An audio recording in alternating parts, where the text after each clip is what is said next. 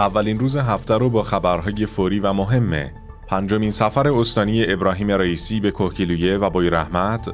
گفتگوی ویژه از خطر مدیران بارگ به هر جهت. زمینگیر شدن 70 درصد هواپیماهای کشور. رسیدن مالیات به کارتخانهای پرتراکنش. شروع سریع مذاکرات وین. دیدار سفیر جدید جمهوری آذربایجان در ایران با امیر عبداللهیان. اعلام دوستی ایران و آذربایجان. پاسخ سفیر ایران به سفیر صهیونیست ها. واکنش وزیر خارجه کشورمون به تحرکات رژیم صهیونیستی در بحرین. پاسخ سفیر ایران به سفیر صهیونیست. واکنش وزیر خارجه کشورمون به تحرکات رژیم صهیونیستی در بحرین. شرایط شروع پیک ششم کرونا و تاریخ سازی زن ایرانی در جام جهانی فوتسال با شما همراه هستیم.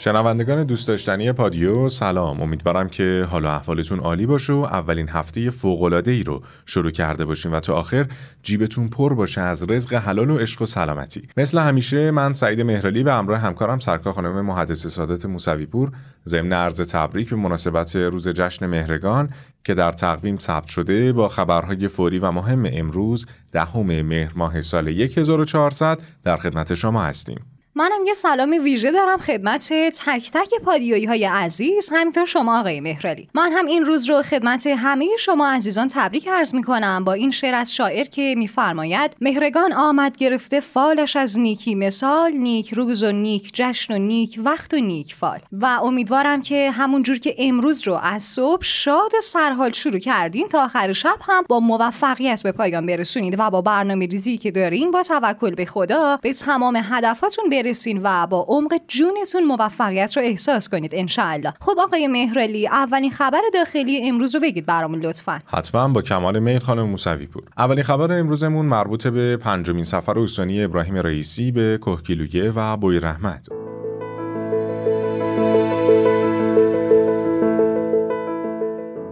رئیس جمهور در این سفر استانی ضمن بازدید از مناطق مختلف استان و برگزاری نشست با اقشار و گروه های مختلف بدون واسطه با مردم گفتگو کرد و ضمن ابراز خورسندی از حضور در جمع مردم شریف این استان گفت کوکیلویه و بای رحمت با توجه به نعمتهای خوبی که خداوند به این استان عطا کرده و دارا بودن های خوب اقتصادی نباید با مشکلاتی مثل محرومیت یا بیکاری مواجه باشه. ما امیدواریم بتونیم با همکاری جوانان استان مدیران نمایندگان مسئولان و با راهنمایی های نماینده محترم ولی فقیه در استان گام های مؤثری برای حل مشکلات برداریم. رئیسی در این سفر در خصوص شناسایی موانع تولید هم اعلام کرد که موانع تولید باید شناسایی و برطرف بشن چون صحبت از رونق تولید بدون برداشتن موانع تولید امکان پذیر نیست. و ما هم به همین دلیل در این دولت بنا داریم حرکتمون اول بر اساس آمایش سرزمینی و در ثانی عدالت محور باشه. تاکید هم داشتن به اینکه در دولت 13 هم سراغ جاهایی میرن که به اونها کمتر توجه شده.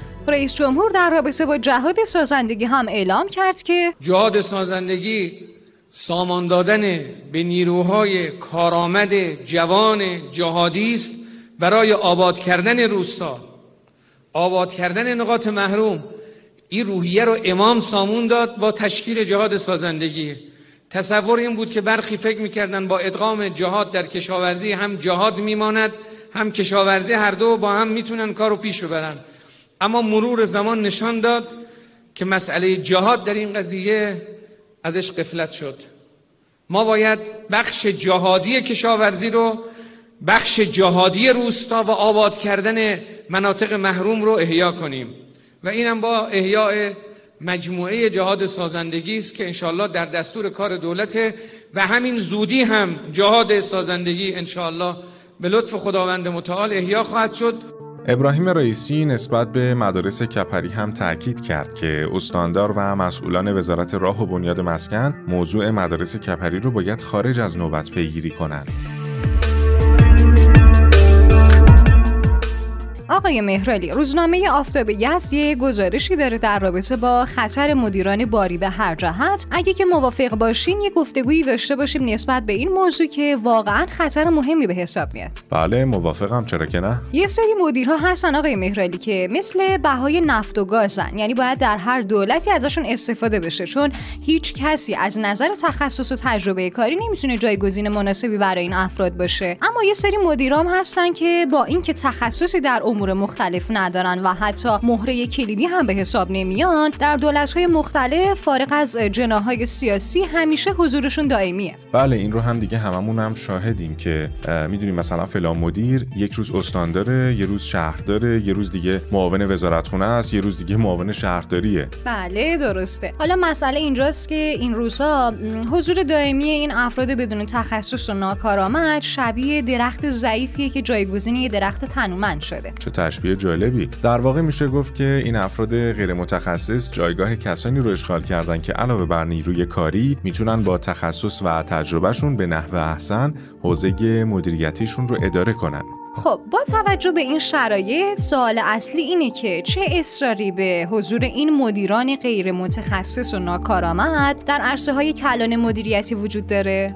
به نظر من که اگه نگاهی به دولت مستقر بندازیم حالا از مجموعه کابینه گرفته تا زیر مجموعه ها می‌بینیم که بعضی جاها نه تنها بر مدار شایسته سالاری و تخصصگرایی نیست بلکه در بعضی جاها مدیرانی سر کار هستن که هیچ تخصصی برای اون جایگاه ندارن. تازه سابقه مدیریتی این افراد هم نشون میده که در همه دولت ها حضور دائمی داشتن یه جورایی انگار تنها اتفاق بین دولت ها نسبت به این افراد این بوده که از یه میز مدیریتی بلند شدن و رفتن سر یه میز مدیریتی دیگه ای نشستن. در حالی که هیچ تخصصی نسبت به هیچ کدوم از پستاشون نداشتن. خب این موضوع نشون میده که در ابعاد مدیریتی کشور نه تنها شاگست سالاری نقشی نداره بلکه کافیه باری به هر جهت باشید تا در هر دولتی برای شما پست و مقامی در نظر گرفته بشه. حالا جالب اینجاست که طبق گفته کارشناسان فسادهای اقتصادی هم از همین مدیرها ریشه می‌گیره. داریوش غنبری فعال سیاسی اصلاح طلب در خصوص این مدیران غیر کارآمد و فرصت طلب گفت این دسته از افراد معمولا در ارتباط برقرار کردن استاد هستند و برای اونها جناحبندی سیاسی مطرح نیست. چون سری رنگ عوض می‌کنن و چیزی که براشون مهمه منافع شخصی و داشتن جایگاه و موقعیته. این افراد معمولا نزدیک به انتخابات ریاست جمهوری رنگ عوض می‌کنن و به ستادهای انتخاباتی که فکر می‌کنن احتمال یا شانس بیشتری تو انتخابات داره سر می‌زنن و با ایجاد ارتباط به دنبال میز مدیریت هستند برای بعد از انتخابات. تازه این افراد سطح و دانش تخصص چندانی هم ندارن. اما پرروی لازم رو برای ایجاد ارتباط و گرفتن پست و مقام دارن. این فعال سیاسی در پاسخ به این سوال که با این افراد باید چه کار کنیم گفته که یکی از مشکلاتی که وجود داره اینه که طیف های مختلف سیاسی کادرسازی لازم رو انجام ندادن. یعنی برای اداره کشور کادرسازی نکردن و این ایرادیه که به همه جناهای سیاسی چپ و راست وارده. به همین خاطرم زمینه برای افراد فرصت طلب فراهم شده و نهایتا این افراد که نتوان مدیریتی لازم رو دارن و نتوان تخصصی بالا صرفا با ارتباطات مختلف می‌تونن جایگاه های مدیریتی رو به دست بیارن. حالا من معتقدم وجود این افراد یکی از عوامل ضعف دستگاه بروکراسی کشور و یکی از عوامل ضعف مدیریت در سیستم های کشور رو باید جریان های مختلف سیاسی با شناسایی این افراد زمینه رو برای رشد اونها از بین ببرن. بله موافقم باهاتون که نباید اجازه داده بشه که این افراد صرفا با ارتباطات جایگاه های خاص مدیریتی رو به دست بیارن. امیدواریم اگه مسئولین مربوطه صدای ما رو میشنون به این مسائل توجه کنن چون حتی اگه دقت کنید گفتیم بیشتر مشکلات اقتصادی هم زیر سر این نوع مدیر هاست که با شناسایی و برکناریشون مهمترین دغدغه امروز کشور که مسائل اقتصادی برطرف میشه. انشاءالله با امید حل این مشکلات میریم سراغ خبر بعدی که مربوط به کسایی که در فضای مجازی پاسخ توهین به نظام رو نمیدن. علام الهدا امام جمعه مشهد در خصوص این افراد اعلام کرده که اینها مصداق همون کسایی هستند که بعد از واقعه کربلا در بازار شام بی تفاوت و نظارگر ورود کاروان اسرا بودند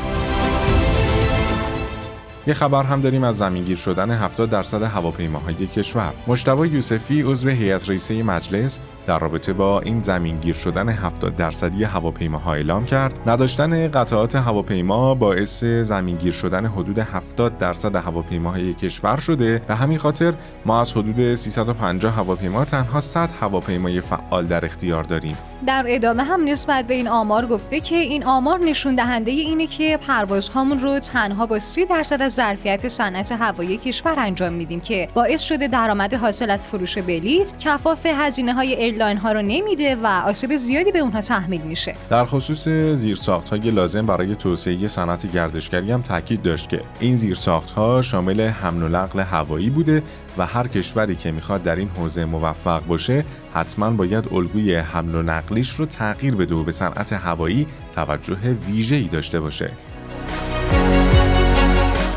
یه خبر متفاوت هم دارم از مهران محرمیان معاون فناوری بانک مرکزی که با اشاره به رسیدن مالیات به کارتخانهای پرتراکنش گفته از دی ماه پارسال همه دستگاه های کارتخانه جدید و هر درگاه اینترنتی پرداخت که راه اندازی شده به سامنه معدیان وصل و براشون پرونده مالیاتی تشکیل شده. محرمیان این رو هم اضافه کرده که اطلاعات کارتخانه قدیمی هم در شبکه پرداخت وجود داره و در گام اول برای صاحبان 100 هزار کارتخان که تراکنش بالایی داشتن پیامک ارسال شده تا برای تشکیل پرونده مالیاتی اقدام کنند. خب آقای مهرالی برای شروع خبرهای بین المللی امروزمون باید اشاره کنم به روزنامه اطلاعات که در رابطه با شروع سریع مذاکرات وین نوشته. اظهار نظرها نشون میده که ماجرای برجام همچنان ادامه داره و نتیجه نهاییش هم مثبته. پس باید خیلی سریع مذاکرات شروع بشه چون تنها مخالف فعلیش رژیم صهیونیستیه. روزنامه اطلاعات خانم موسوی پورتازه تاکید هم داره به اینکه رژیم صهیونیستی تلاش داره با لابی قوی در نیویورک و کنگره آمریکا تا هفته آینده نشست وین رو شکست خورده نشون بده و با رسانه های غربی که در اختیار داره سعی می‌کنه آینده نگری منفی ایران و برجام رو در حاله ای از تحریم های همه جانبه و عبور به سمت جنگ تخریبی نشون بده. امیدواریم با این تفاصیل هرچه زودتر این مذاکرات انجام بشه و نتیجه مثبتی رو برای کشورمون داشته باشه. یه خبر هم دارم از علی علیزاده سفیر جدید جمهوری آذربایجان در ایران که برای شروع مأموریتش در کشورمون با حسین امیر عبداللهیان وزیر امور خارجه دیدار و رونوشت استوارنامش رو تقدیم کرد. وزیر امور خارجه کشورمون هم در این دیدار از برخوردهای نامناسب اخیر نیروهای مرزبانی جمهوری آذربایجان با رانندگان کامیونهای ایرانی و بازداشت دو نفر از اونها ابراز نارضایتی کرد و اظهارات منفی از طرف جمهوری آذربایجان رو تعجب آور و تأسف برانگیز اعلام کرد. امیر عبداللهیان تاکید هم داشت به اینکه ایران حضور و فعالیت رژیم صهیونیستی علیه امنیت ملیش رو هرگز تحمل نمی‌کنه. حالا احمد وحیدی وزیر کشور در حاشیه آین معارفه استاندار جدید اردبیل نسبت به آذربایجان گفت ما با همه کشورهای همسایه از جمله جمهوری آذربایجان همواره اعلام دوستی کردیم و طبق سیاست همیشگی جمهوری اسلامی ایران کشورهای همسایه رو به همکاری و گفتگو دعوت کردیم چون آغوش ما برای همکاری و گسترش مناسبات با کشورهای همسایه بازه و دولت و ملت ایران مصمم به داشتن روابط دوستانه با اونها هستند این رو هم من بگم که سید عباس موسوی سفیر کشورمون در باکو نسبت به اظهارات سفیر رژیم صهیونیستی در این کشور در توییت شخصیش نوشت ما برای همه یهودیان و مسیحیان و دیگر پیروان ادیان الهی احترام ویژه قائل هستیم. ولی مطمئن هستیم جمهوری آذربایجان و فلسطین برای همیشه کشورهای اسلامی باقی میمونن و خوابهای صهیونیسم برای این منطقه هرگز تعبیر نمیشه. خبر بعدی هم مربوط به واکنش وزیر خارجه کشورمون به تحرکات رژیم صهیونیستی در بحرین. امیر عبداللهیان نسبت به این تحرکات در توییت شخصیش نوشت که استقبال حکومت بحرین از وزیر خارجه رژیم جعلی صهیونیستی خیانت آشکار به آرمان مردم مظلوم و مقاوم فلسطینه ما فقط یک کشور می‌شناسیم که فلسطین نام داره و پایتختش قدسه. بی تردید تلاویو برای منطقه و بحرین تنها ناامنی به حساب میاد. رسیدیم به خبرهای کرونایی امروز با این سوال که آیا هنوز پیک پنجم تموم نشده باید منتظر پیک ششم باشیم؟ که خب شاهین قاسمی متخصص بیماری عفونی و عضو هیئت علمی دانشگاه علوم پزشکی ایران در پاسخ به این سوال ما گفت ما از پیک پنجم کرونا عبور کردیم اما این پیک هنوز تموم نشده. هر موقع آمار مراجعه کننده به بیمارستان ها به نحو چشمگیر کاهش پیدا کنه پیک شیوع بیماری یعنی نقطه اوجش تموم شده. در حال حاضر هم ما از این نقطه اوج عبور کردیم به طوری که در بیمارستان طی یک هفته تا ده روز گذشته مراجعه کننده هامون سیر نزولی داشتن. اما شرایط طوریه که همچنان با بیماری روبرو هستیم. دومین خبر امروز هم مربوط به عین اللهی وزیر بهداشت که در رابطه با محدودیت های کرونایی گفت این محدودیت ها برای افرادی که دو دوز واکسن رو دریافت کردن برداشته میشه. خبرهای ورزشی امروز رو هم شروع می‌کنیم با خبر تاریخسازی زن ایرانی در جام جهانی فوتسال. گلاره نازمی داور زن ایرانی در فینال جام جهانی فوتسال میان پرتغال و آرژانتین به عنوان داور وقت نگهدار قضاوت می‌کنه و این برای اولین باره که یک داور ایرانی در فینال بازی ها حاضره.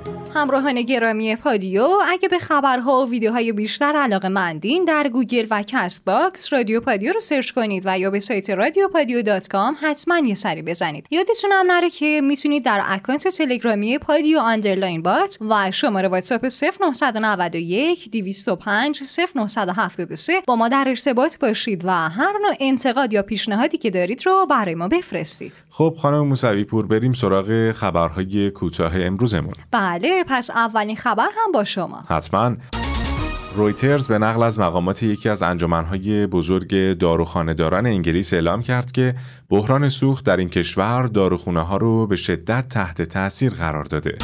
سفیر ایران در جمهوری آذربایجان از اعتراض شدید و پیگیری سفارت ایران در باکو در پی تعرض شبانه به حریمش و شناسایی و بازداشت چهار معترض توسط پلیس دیپلماتیک این کشور خبر داد. در انتخابات سازمان نظام پزشکی دکتر محمد رئیسزاده با کسب 150 رای به عنوان رئیس سازمان نظام پزشکی انتخاب شد. طبق گفته محسن فرهادی معاون فنی مرکز سلامت محیط و کار وزارت بهداشت کارمندانی که واکسن کرونا رو دریافت نکنند به زودی با مصوبه ستاد کرونا مشمول جرایم و مجازات های قانونی میشن خبرهای امروزمون هم تموم شد. دمتون گرم که وقت خودتون رو در اختیار ما گذاشتین. تا یه سلام پر انرژی دیگه خدا نگهدارتون. خوشحالیم از این که امروز رو هم با ما همراه بودید تا بتونیم برگ تازه رو در دفتر خاطرات پادیو با شما ثبت کنیم. تا فردا خدا یار و نگهدارتون.